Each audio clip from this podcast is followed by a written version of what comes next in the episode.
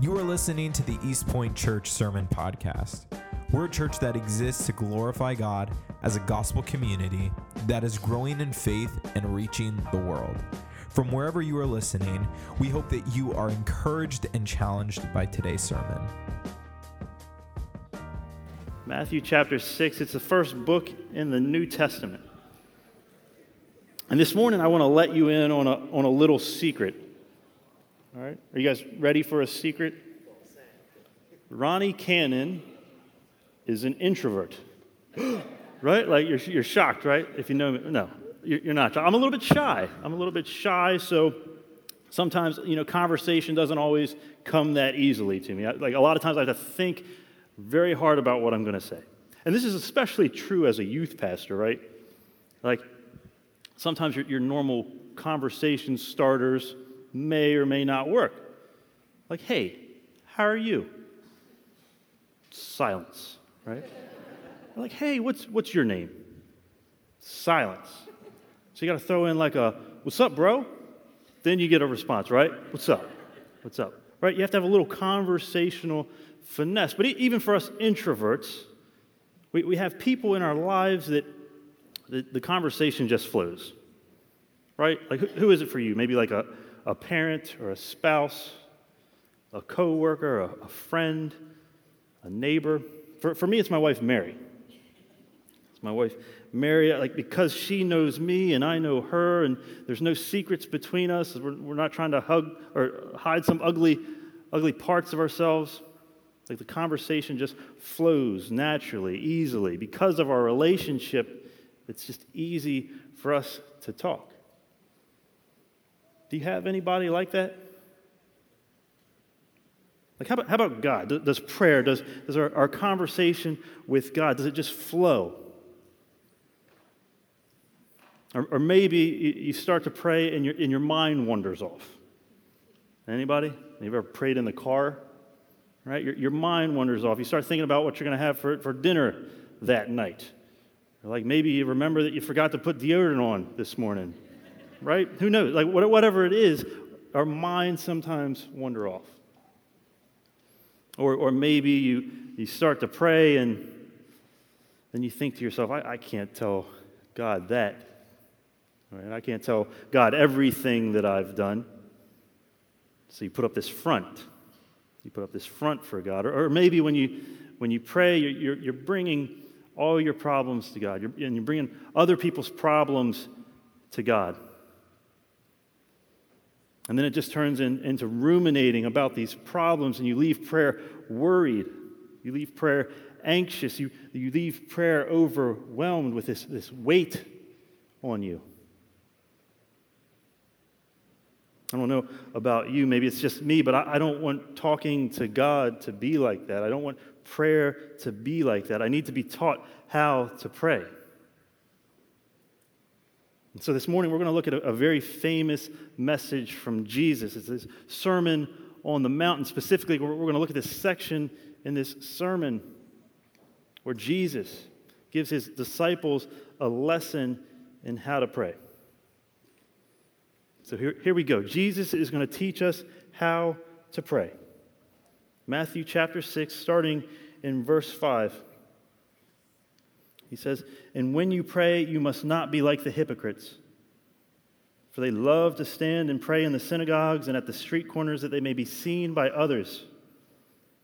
Truly, I say to you, they have received their reward. But when you pray, go into your room and shut the door and pray to your Father who is in secret, and your Father who is in secret will, will reward you. And when you pray, do not heap up empty phrases as the Gentiles do, for they think that they will be heard for their many words. Do not be like them, for your Father knows what you need before you ask Him. Pray then like this Our Father in heaven, hallowed be your name. Your kingdom come, your will be done on earth as it is in heaven. Give us this day our daily bread and forgive us our debts as we also have forgiven our debtors. And lead us not into temptation, but deliver us from evil. For if you forgive others their trespasses, your heavenly Father will also forgive you. But if you do not forgive others their trespasses, neither will your Father forgive your trespasses. So, so in Jesus' message here, he, he inter, intermixes two lessons for us today. First, how not to pray. Second, how to pray. First, we'll look at how not to pray. But before we do that, let's not, what, let's not miss what Jesus says. He says, when you pray, right? He doesn't say if you pray, he says when you pray. His assumption is that if you are a, a, a child of God, you will pray. Like, can you imagine in your own family, right? If you never talk to each other, right? Like some of you, you're like, that is my family, right? But imagine you, you sat down at the dinner table, you never said a word to each other. You, you passed each other in the hallway, you never acknowledged the other person's presence. Like, imagine that. Imagine how unhealthy that relationship would be. And it's the same thing in the family of God. If you, if you want a healthy relationship with your Father, you must pray. And not because you're forced to either. Like, I, I don't, I don't talk to Mary because I'm forced to. Right? I talk to Mary because I want to. I talk to Mary because I love Mary.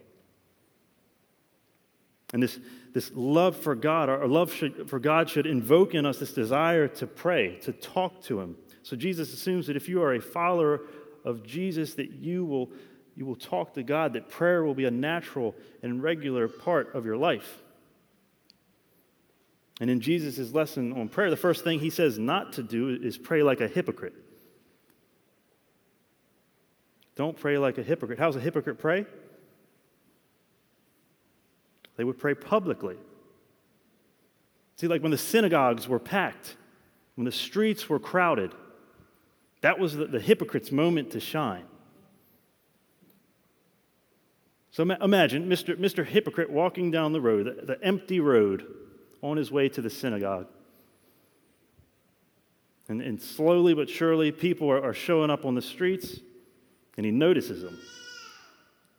And then more and more people come, and more and more people. And then finally, finally, there's just enough people. There's just enough people to satisfy his ego. So he drops down to his knees. He hits the ground, bows his head, and he starts praying out loud. And people around him see this, and they, they, they see it, and they're like, wow, that dude is religious. Right? He couldn't even wait to the, get to the synagogues. He, he's praying in the streets. How spiritual he must be. And immediately, the next thought in their minds is, well, I'm not that religious. Right? I'm, I, I don't know God like that. Jesus says, no, don't, don't be fooled. It's not prayer, it's, it's hypocrisy. They're only praying that they may be seen by others. That was the hypocrite's intent to be seen by others. others. Their, their audience is mere people, not God, and their reward for their empty prayers is nothing from God. They, they leave. They, they leave the synagogues, they leave the streets content with impressing people with their religiousness. For them, that was enough. Jesus says instead, instead, go into your room and shut the door and pray to your Father who is in secret and your Father who sees in secret will reward you. He says, quit trying to impress other people. And just talk to your Father and enjoy the reward, the reward of being in the presence of your Father. Like, church, do you know what this is? This is permission here from, from Jesus to give up the, the dead religion that pervaded so many of your childhoods and, and instead pursue a relationship with your Father. Here, Jesus undercuts your, your childhood memories of, of religion that requires you to clean yourself up before you come to God. When all along it's been God that cleans you up. It's permission to give up trying to maintain a facade of, of righteousness in front of others around you and just talk one on one. Spend time with your Father. When you pray, focus on your Father. And next, Jesus says, don't pray senselessly. Don't heap up empty phrases. Like, who, who here has ever read a book, right? Like, I don't like to assume anything, right? Like, any book readers? Uh, have you ever, ever, have you ever been reading, right? You're reading, you're a couple pages into it, and you realize, like, you did not pay a lick of attention? Like, you have no idea what you read. Like, physically, maybe even audibly, you've been reading the words, but your mind is just like somewhere else, right? My, my two year old son loves to read. He loves to read, and I love to read too. And we, we've read probably, we've read the same books probably a million times. Little Blue Truck, it's one of my favorites, one of his favorites. Frog and Toad, it's a classic, right? Chicka Chicka Boom Boom. Yeah, Chicka Chicka Boom Boom fans? It's a good one. It's a good one. But I, I, I read, I've read these books so many times that, that now I'm like reading them and I'm, I'm thinking about something entirely different. Like, like Chicka Chicka Boom Boom, will there be enough room? I don't know. I don't know if there'll be enough room because I haven't been paying attention, right? God, Jesus says when you do this, when, when, you, when you pray, don't do that. Don't heap up empty phrases. Don't just go through the motions of praying to God without putting any thought into it. Just like you won't learn anything from a, a book that when you read you're not paying attention to. What point is praying if, if you don't even know the words that you're saying? So don't thoughtlessly pile up word after word. Pray with your mind. When you pray, focus on your Father. And Jesus says there's, there's no need for many words. Where are my, my fellow introverts at? Any other introverts? Right? This is music to our ears, right? The less words we have to say, like, the better, right? And so J- Jesus says, these Gentiles, these other religions, think they'll be heard for their many words. So in Jesus' day, other religions would, would often mindlessly repeat their prayers, these phrases, over and over and over again, in hopes that their, their gods would, would hear them and be moved to grant their requests. But Jesus says, with God, there's no need to do this. You don't have to impress God with your, your many words. There's not some like word threshold that if, if you reach it, then, then God will be, he'll, he'll answer your prayers, he'll grant your requests. No, God, your Father, just likes the voice of his children. He loves the voice of his children. So don't come to God to try to impress God, just come to God. Jesus says, For your Father knows what you need before you ask him. You don't have to earn the favor of God by trying to impress him. It's not your religiousness that moves God to, to answer your prayers, to respond. It's His grace. He already knows what you need. Nothing you say is news to God. No, no request that you have, no need you need met, no confession of sin. Nothing you pray surprises God. Which in my mind raises a question, right? Anybody else? Like, what's the point of praying? If God already knows what I'm going to say, if He already knows what I've done, if He already knows what I need, then what is the point?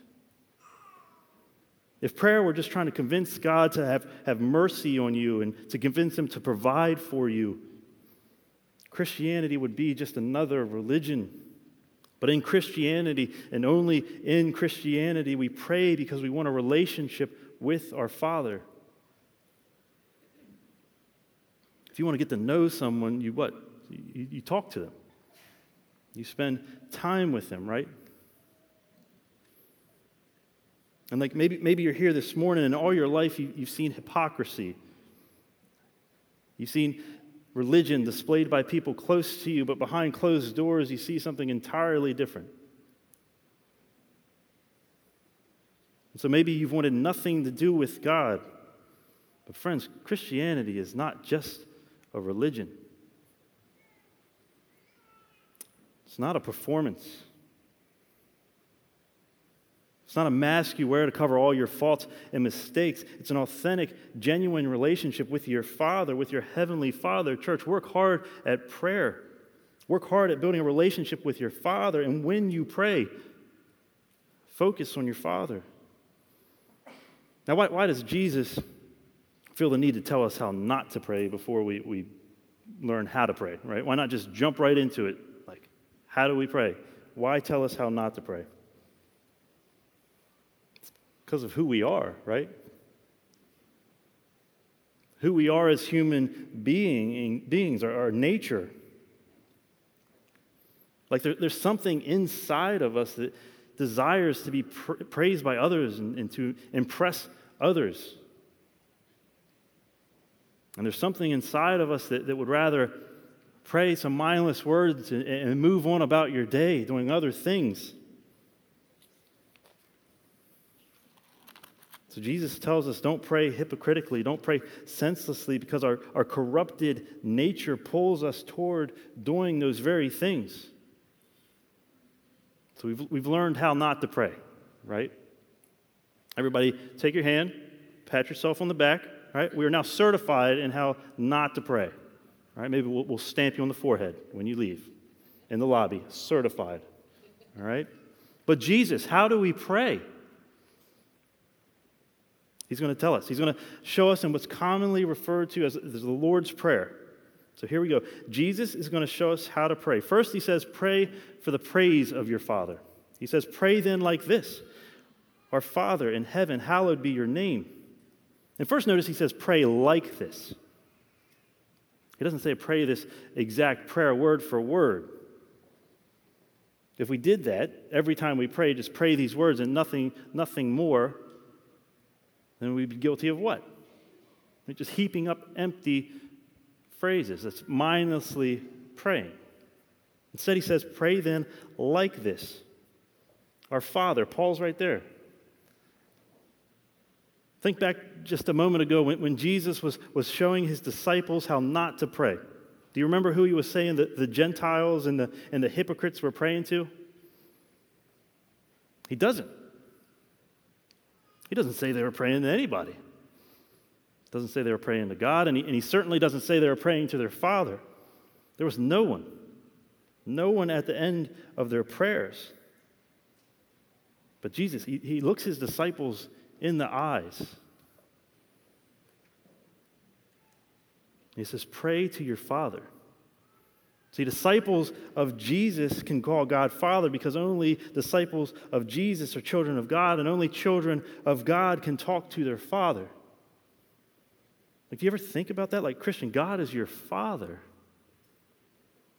He's not some far off, distant deity that you can never know. He's your Father, and you can talk to Him. But don't confuse Him with your earthly Father. And if you're here and you are a Father, let's not confuse Him with ourselves, right? Earthly fathers make mistakes, earthly fathers mess up. Some of you have been hurt by your earthly fathers. Some of you don't know your earthly fathers. But God is your Father in heaven.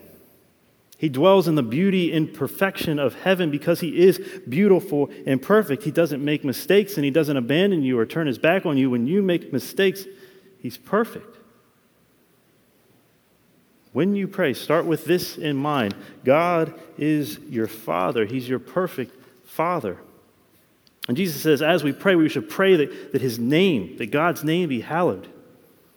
That means treated as holy, that given honor and respect from our coworkers, our, our families, our, our schools, the world, ourselves. To give God the honor and respect that He deserves. Growing up, my, my dad was a, a car salesman, and he was a good one. He was honest. He was hardworking, and he was never one to, to sell you something that you didn't want to buy.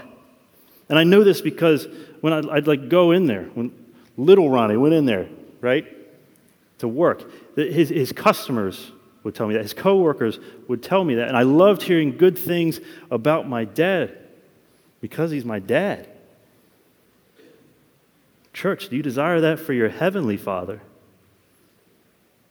that his name be praised, that he, he be honored with the words of people all over Easton, all over the world.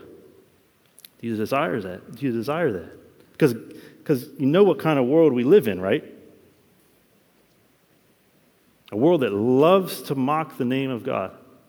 A world that's so confused it doesn't know if it just wants to deny God's existence or define for themselves who God is and what he should be like, or a world that just wants to drag God's name through the mud. And we see this daily. The world isn't just indifferent to God, the world is opposed to the name of God. So Jesus says, Pray that God's name be hallowed. Pray for the praise of your Father. Next, Jesus says, Pray for the plan of your Father. He says, Your kingdom come, your will be done on earth as it is in heaven. Like, do you ever think about what God's kingdom will be like? Like, picture it. When God's kingdom is, is fully realized, we will be in the very presence of God. When Jesus comes back and gathers all of his followers, we will dwell with God. We will live with God forever. This is the best part of God's kingdom. That God, our Father, will be there and we will be with him and it will be eternal. Revelation 21 4 says, He will wipe away every tear from their eyes. And death shall be no more, neither shall there be mourning, nor crying, nor pain any more. For the former things have passed away. Like picture, picture this. There will be no evil. There will be no darkness no disappointment, no death, no disease. There will be no temptation, no depression, no anxiety, no failure, but joy, rest, peace, perfect relationships with, with others, with, with God. This is the kingdom that we have to look forward to. This is the future that Jesus has secured for his followers. But, but in the first century here, Jesus shows up on the scene. He shows up and he proclaims that the kingdom of God is at hand. It's here. The Son of God shows up on earth and he doesn't show up empty handed. He shows up bringing a whole kingdom, the kingdom of God. Now, whenever somebody steps down from the, the throne that they've been sitting on, whenever somebody takes the crown off their, their head that they've been wearing, whenever somebody gives up being king of their own lives and instead surrenders to King, Jesus, the kingdom of God grows. The kingdom expands, and as the kingdom of God expands into the hearts of people all over the world, you know what happens? Like every time we get this little glimpse of what heaven will be like, a little glimpse of heaven on earth. As God's people, as, as God's plan to, to rescue people unfolds and, and people step out of darkness and into light, they experience joy right here on earth.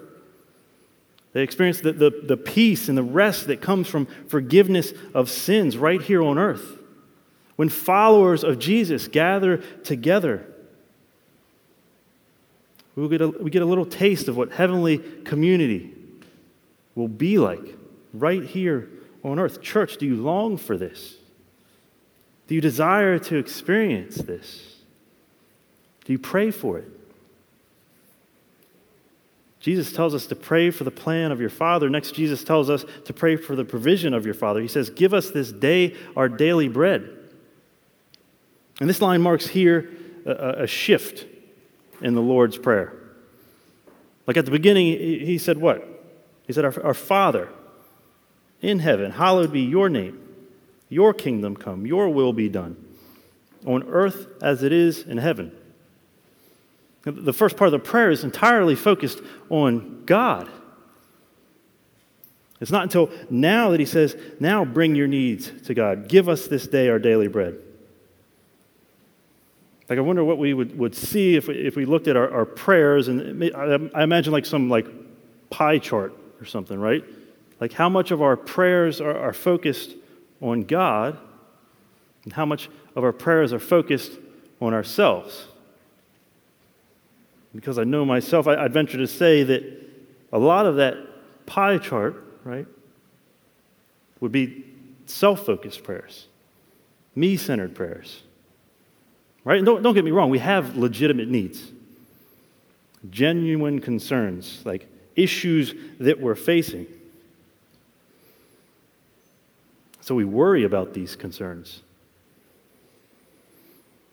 We worry about these problems. We worry about these issues. They make us anxious. They keep us up at night. And then, and then we have verses in the Bible like Philippians 4 6 that says, Be anxious about nothing.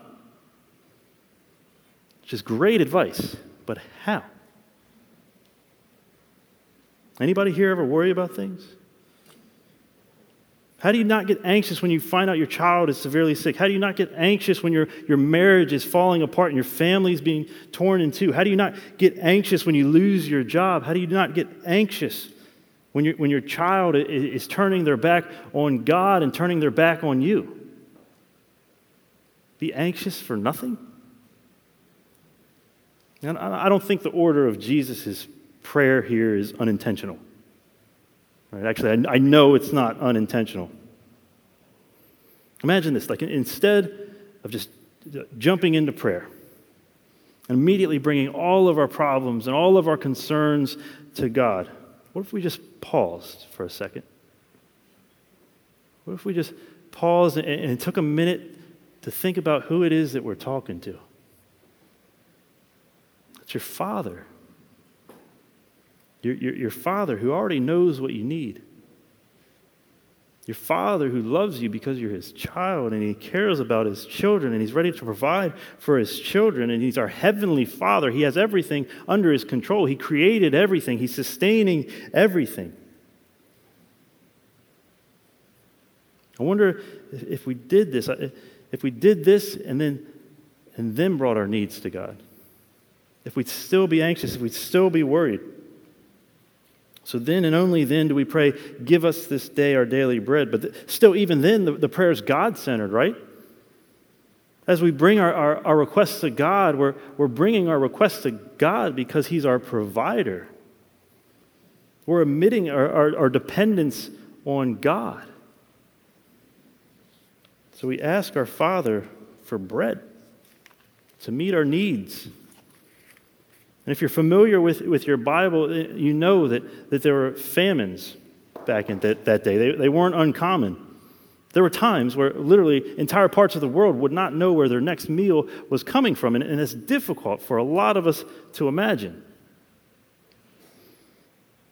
So we don't, we don't pray for basic needs.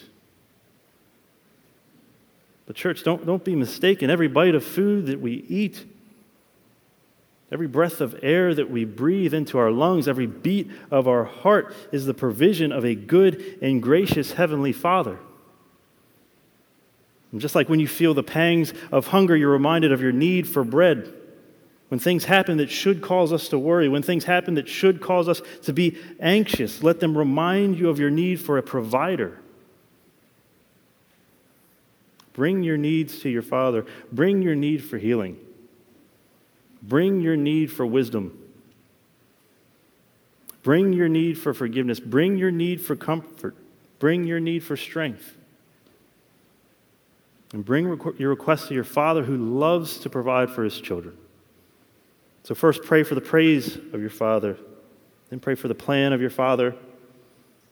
Then, pray for the provision of your Father. Next, Jesus tells us to pray for the pardon of your Father. He says, And forgive us our debts as we also have forgiven our debtors. And then he goes on to elaborate a little bit. He says, For if you forgive others their trespasses, your heavenly Father will also forgive you. But if you do not forgive others their trespasses, neither will your Father forgive your trespasses. Church, you know what I need to do every single day? Ask for forgiveness, right? Every day I fall short. Every day I mess up because I am messed up. You know who else is messed up? Like all of us are messed up. Right? So we, we must come to God every day, daily, and ask for forgiveness. But, but what is this part about forgiving others? Like, doesn't God, when, when, when we surrender our lives to Jesus, doesn't He forgive us completely? Wash us from, from all unrighteousness? Make us clean the moment we repent and trust in Jesus? Why then is Jesus saying very, very clearly that, that God won't forgive you unless you forgive others? Do you know what question lies at the, at the heart of this section of, of Jesus' message? The question is this Do you actually realize how great your sins are against God? Do you, do you realize the magnitude of your sins against a holy and a perfect and a righteous God? And then to just have them forgiven. Your long list of offenses, your long list of mistakes and sins just to be wiped clean by God. And do you realize the, the extent that, that Jesus went to, to to make you clean? Death. He gave up his life, he gave up everything so that we could be forgiven. And when you truly have experienced this, when you truly have experienced God's forgiveness, God puts in you this desire to forgive others. Friends, this is evidence of our salvation. This desire to forgive others, it doesn't mean it's easy, but this desire is there.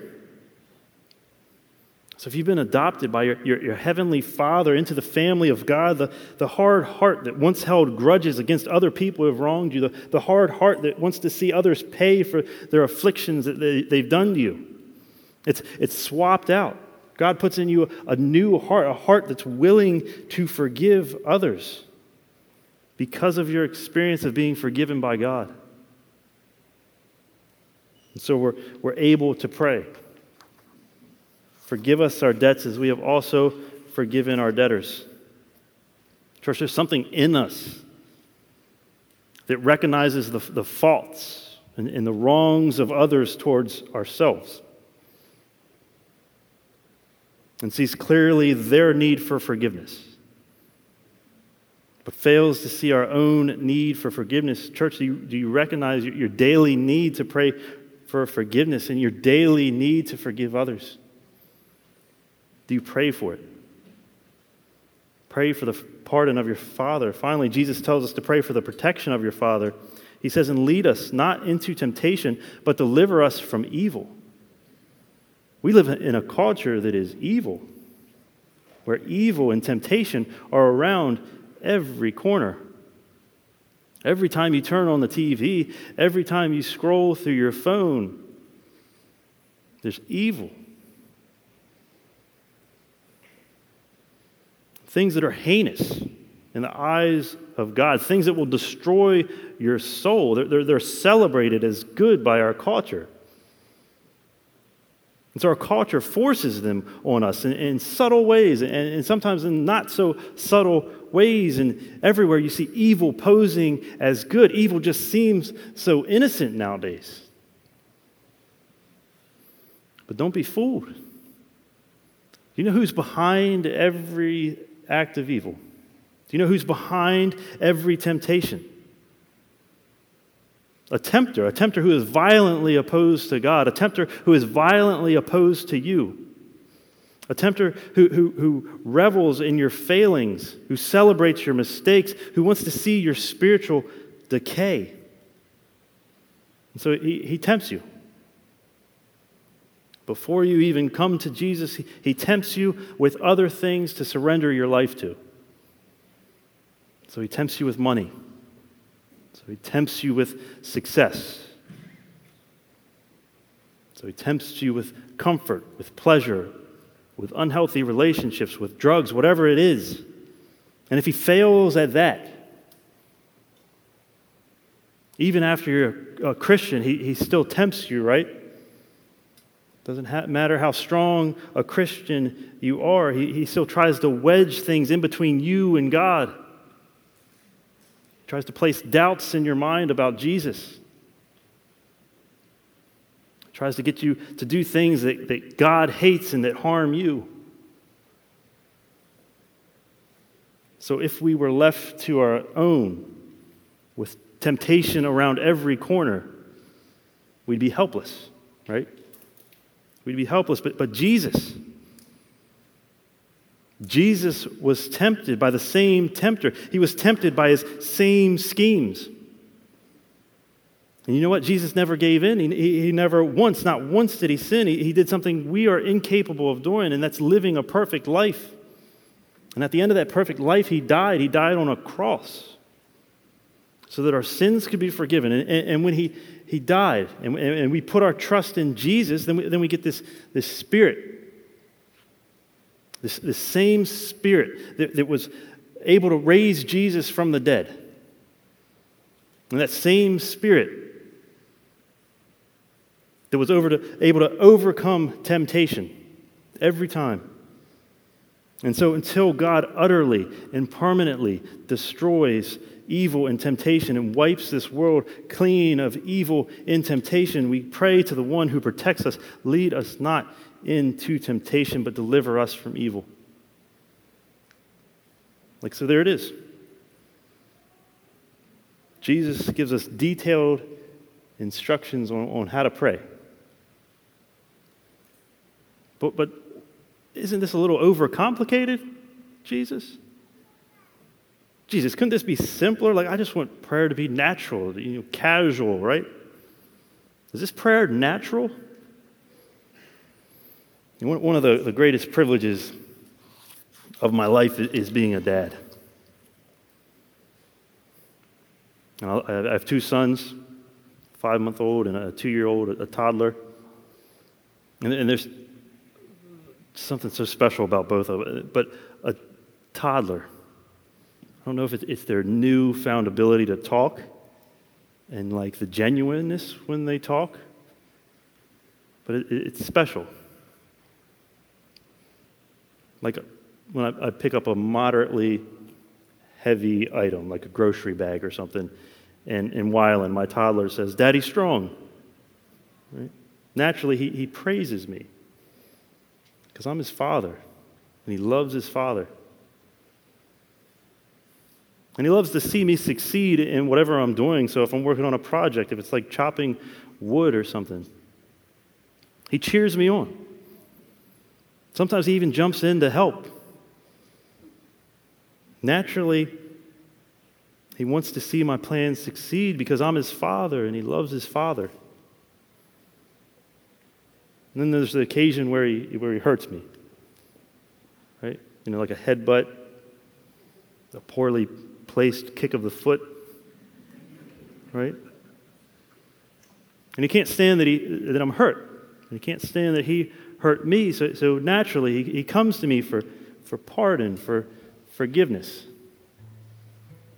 Because I'm his father. And he loves his father.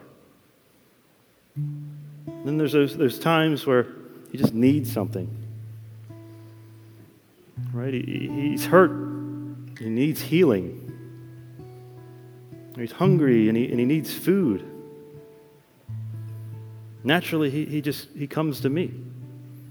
He comes to me for provision because I'm his father, and he loves his father. There's this precious moments when he's just scared, right? He's, he's, he's afraid. He, he doesn't know what's going to happen next, and naturally, naturally, he just comes to me for protection. Because I'm his father, and he loves his father. Church, remember who God is. Remember who it is that you're, that you're praying to.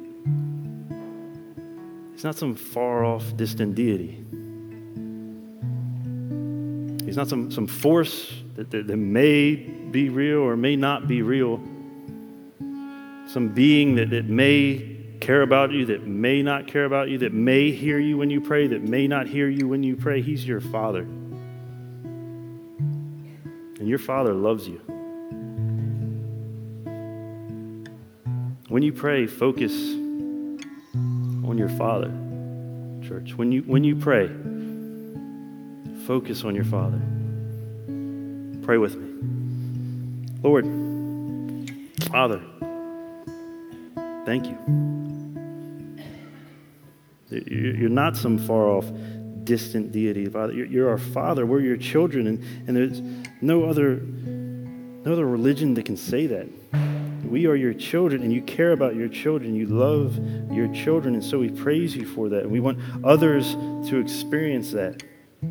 This love that you have for us, we want others to experience that love. So we just thank you. We thank you for who you are and what you're doing, and, and we, we're messed up, Father. We mess up every day. We'll continue to mess up every day. And so, so we come to you for forgiveness, Father. And we thank you for forgiveness. And Father, we are dependent on you.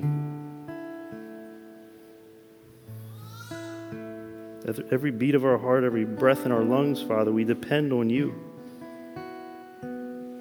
So we, we thank you. We thank you that you stand there ready, ready to provide for us. That you know what we need even when we don't. So, Father, we depend on you. Father, we ask for protection. With a world that's increasingly more and more evil, as we send our, our kids back to school, where they will face temptation as kids grow up and, get a little more taste of freedom, Father, we, we pray. Be with them, protect them. Protect us, Father. Protect our families. Protect our marriages. Protect our church. Father, we love you.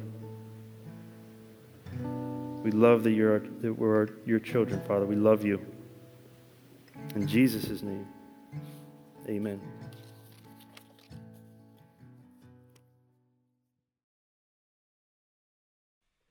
We want to thank you again for joining us for this week's sermon podcast. My name is Daniel, and I'm the music and creative pastor here at East Point Church. And if you were challenged, encouraged, or impacted in any way by this week's sermon, we would love to hear about it. It's your stories that encourage us and what we do, and we just want to celebrate what God is doing in your life. So you can go ahead and share with us at podcast at epeaston.com. Also, make sure that you subscribe to our channel to stay up to date with the latest sermons. Have a great week.